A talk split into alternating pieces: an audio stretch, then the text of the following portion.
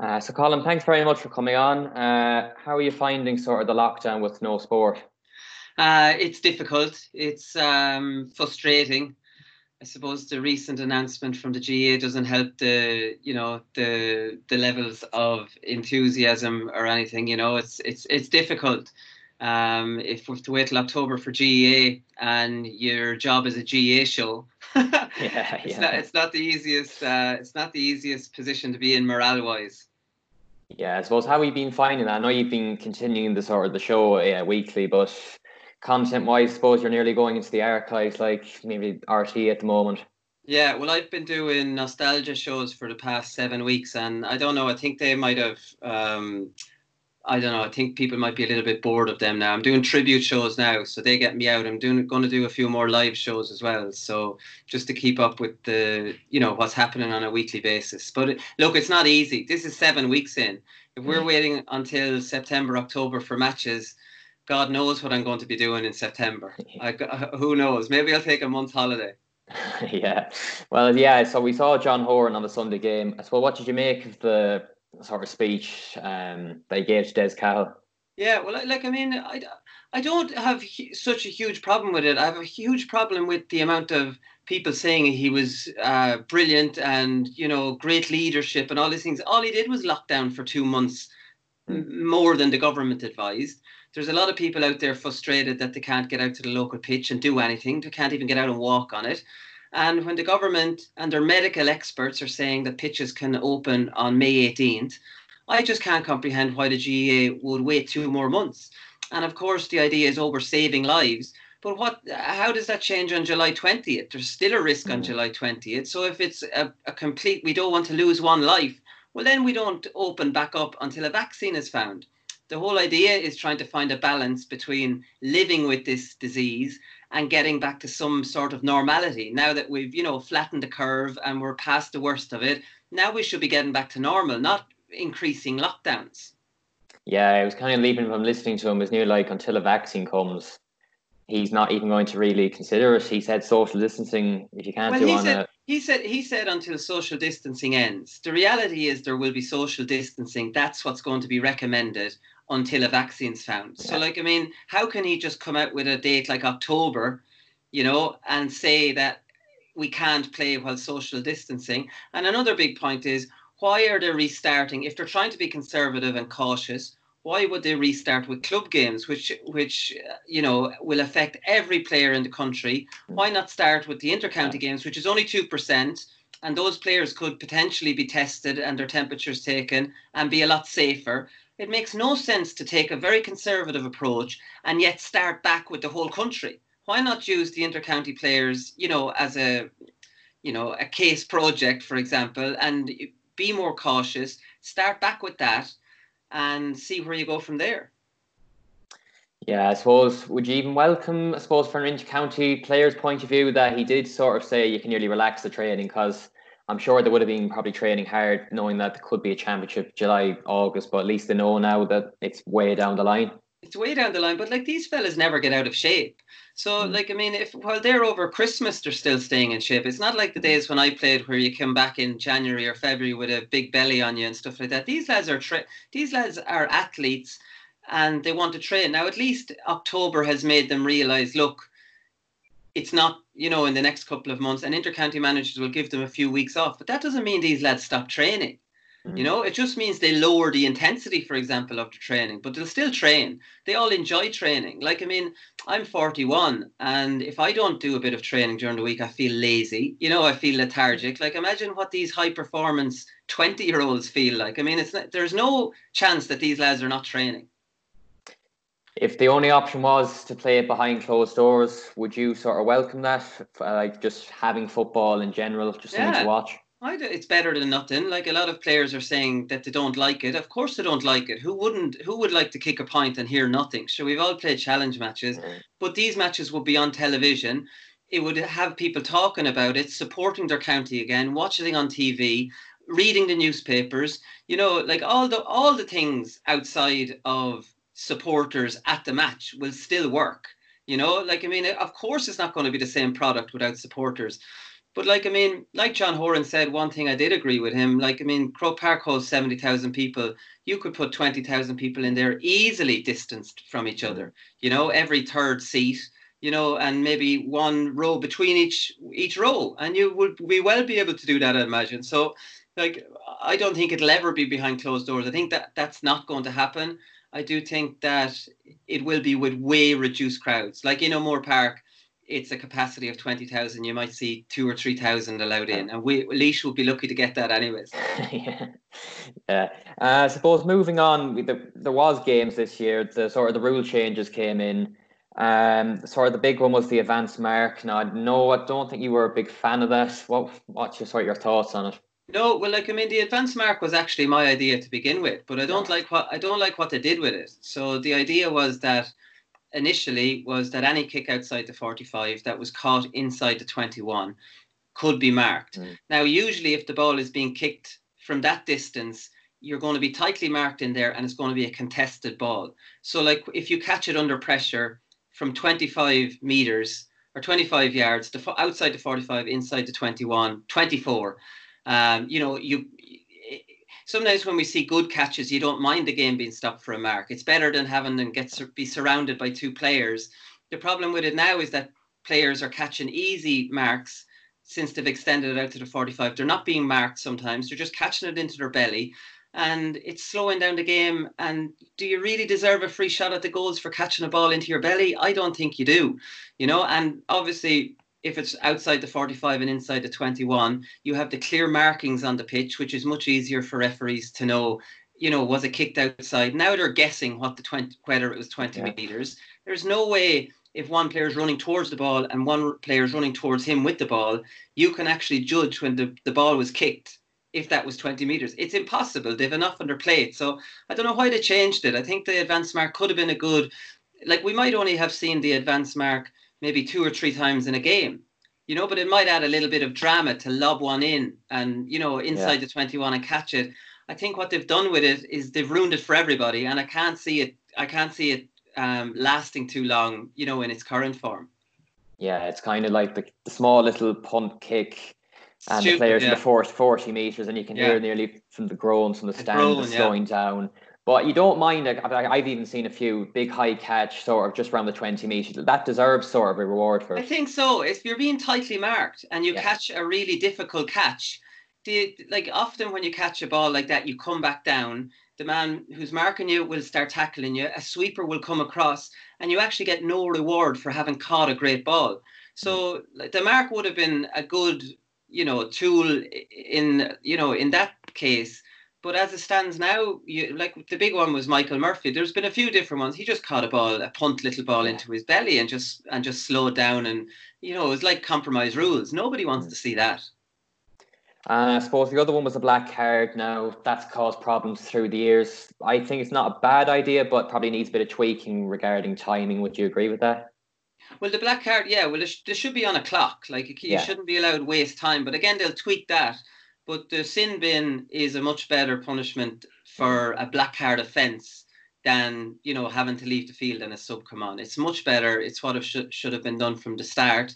And if it had been done from the start, I don't think the whole black card punishment wouldn't have, have got as much bad press at all, you know, because you're just out of the game for 10 minutes and you come back. Um, you know, so like, I mean, that will work well. And eventually, Gaelic games are going to go onto a clock like the women's game, it makes sense.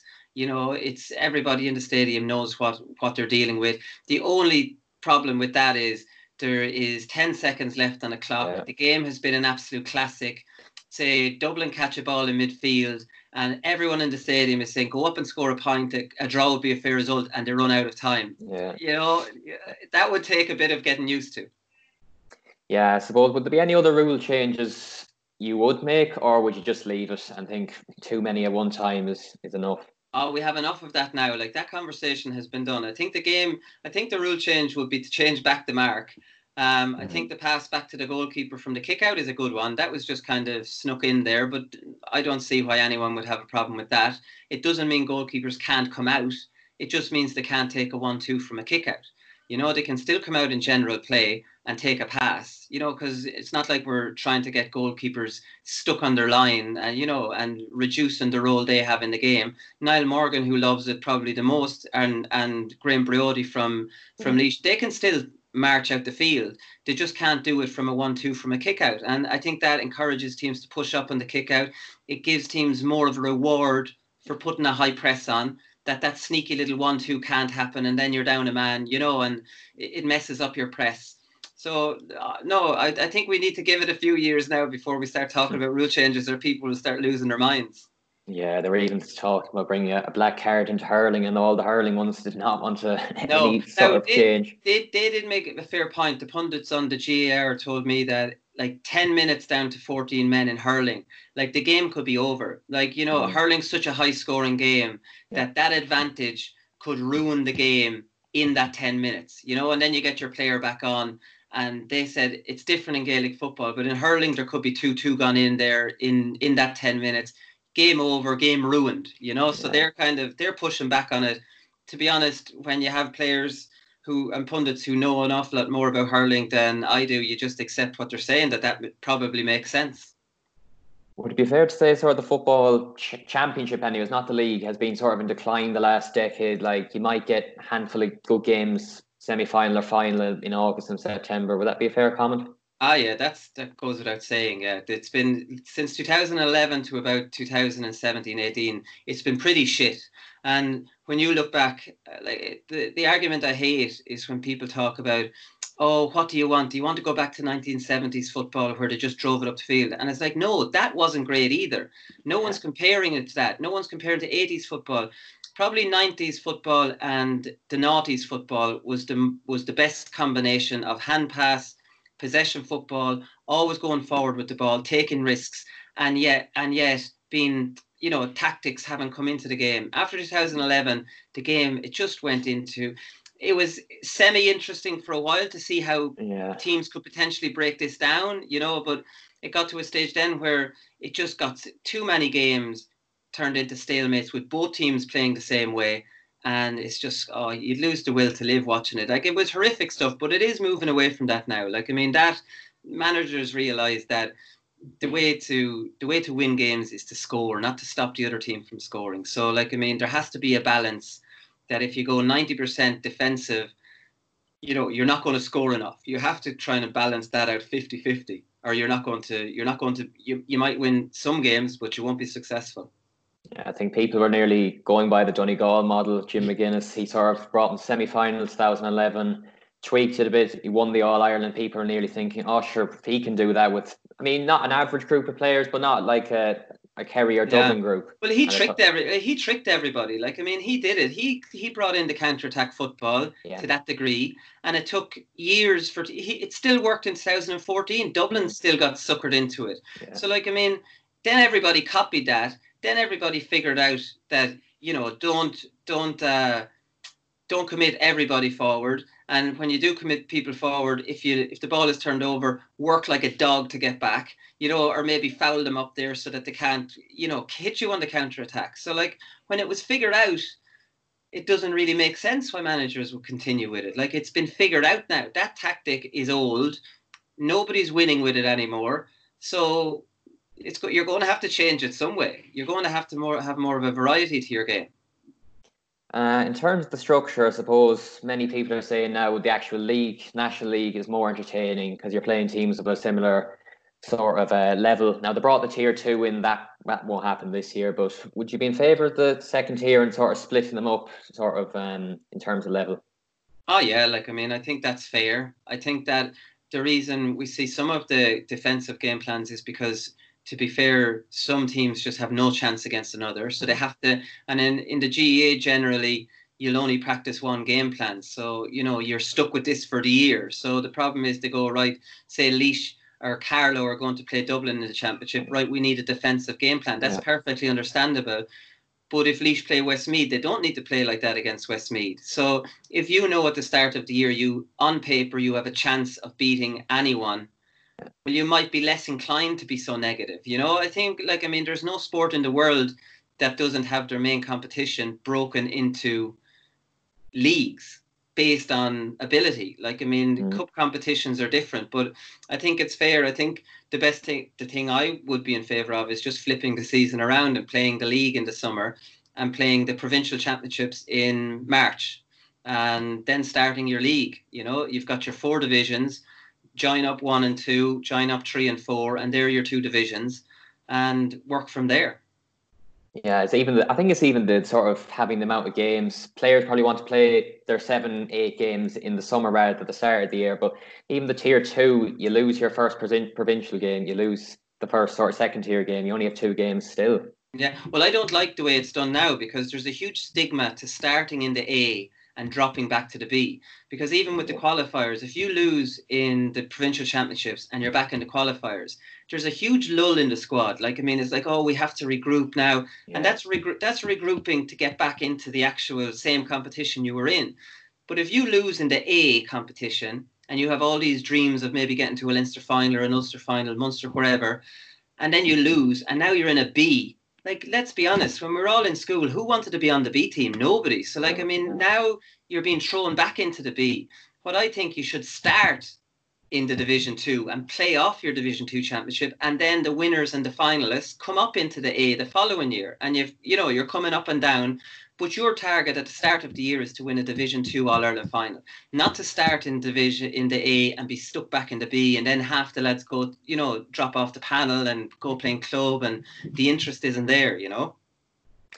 And in terms of the actual All Ireland, you'd probably say Dublin are top. Well, they are top. Then you have probably just Kerry, and then it's kind of a big sort of drop maybe to Donegal and Tyrone.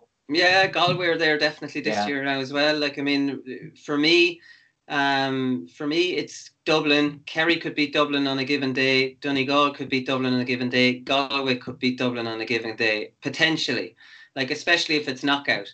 Could Tyrone beat Dublin on a given day? It's doubtful. If unless they have all their fellas back. Yeah. If Conor McKenna came back, um, you know they're up around that mix. I think that's where you see the drop off. Then I think Mayo aren't. Um, you know, like I think they're on the slide. If we're being honest, what they're yeah. doing to Lee to Lee Keegan, I think is is outrageous. The best wing back of his generation, like he's stuck in corner back. Like I mean, I don't know how. I just don't know how Lee Keegan is yeah. is is putting up with that. But like I mean, I think I do think Mayo are on the slide. I, st- I still think they'll be in the shake-up and could pot- potentially be Tyrone, Donegal. Um, for the next couple of years, but I can't yeah. see them being any sort of a force. You know, looking into the into the future, I think the age profile of Galway Kerry, Donegal, Tyrone, they will be, you know, challengers. I think that's where we see the drop off then, you know, after that. The the Roscommons and the Cavans and these teams, you know, there, there's a good drop down to those ones, even to the Armaghs. Yeah, Dublin have the five in a row. Would you say they could get? I mean, I thought they might get seven or eight. With that, would you think they yeah, can? Well, look, they'll be favourites to get seven or eight, you yeah. know. But like, I mean, you have to remember Jim Gavin's not there anymore, and Jim Gavin was an outstanding manager. Um, you know, so it, it's not going to be easy to follow him. Like, you know, any successful manager just won five in a row, never been done in history, and you have to come in and follow him. So, like, I mean, we have to wait and see how he makes the team his own. We have to wait and see how good Dublin play under Jim Gavin because you have to, or under Dessie Farrell, because you have to remember Jim Gavin changed to a pretty conservative approach for a lot of games for the, in the last two years. Like, will Dessie go you know, change it to going all gung ho again? And you know, could it potentially be caught? You know, we we don't know enough about Dublin because poor Dessie was dealt a pretty bad hand getting the job at the end of November, yeah. and then and then they went on holidays without him with with the old yeah. management. And then the coronavirus hit. So like Dublin are way, Dublin are well behind other counties. Yeah. Or they wouldn't be under Jim Gavin, but for a new manager, you know, they're definitely behind other counties. And if it's knockout, the, the lucky thing for Dublin is that they're in Leinster and there's you know you'd be amazed if anyone in Leinster could um, shock them. But if Dublin, for example, were in Ulster or in Munster and drew Cork or Kerry, you know, or they could get caught in a semi-final, but like they'll, they'll probably win Leinster and have a you know two or three games under their belt before they get into the the. I don't. I'm not sure if there'll be quarterfinals this year now or or straight to semi-finals. Yeah, like that, that's the thing you don't know. Not sure.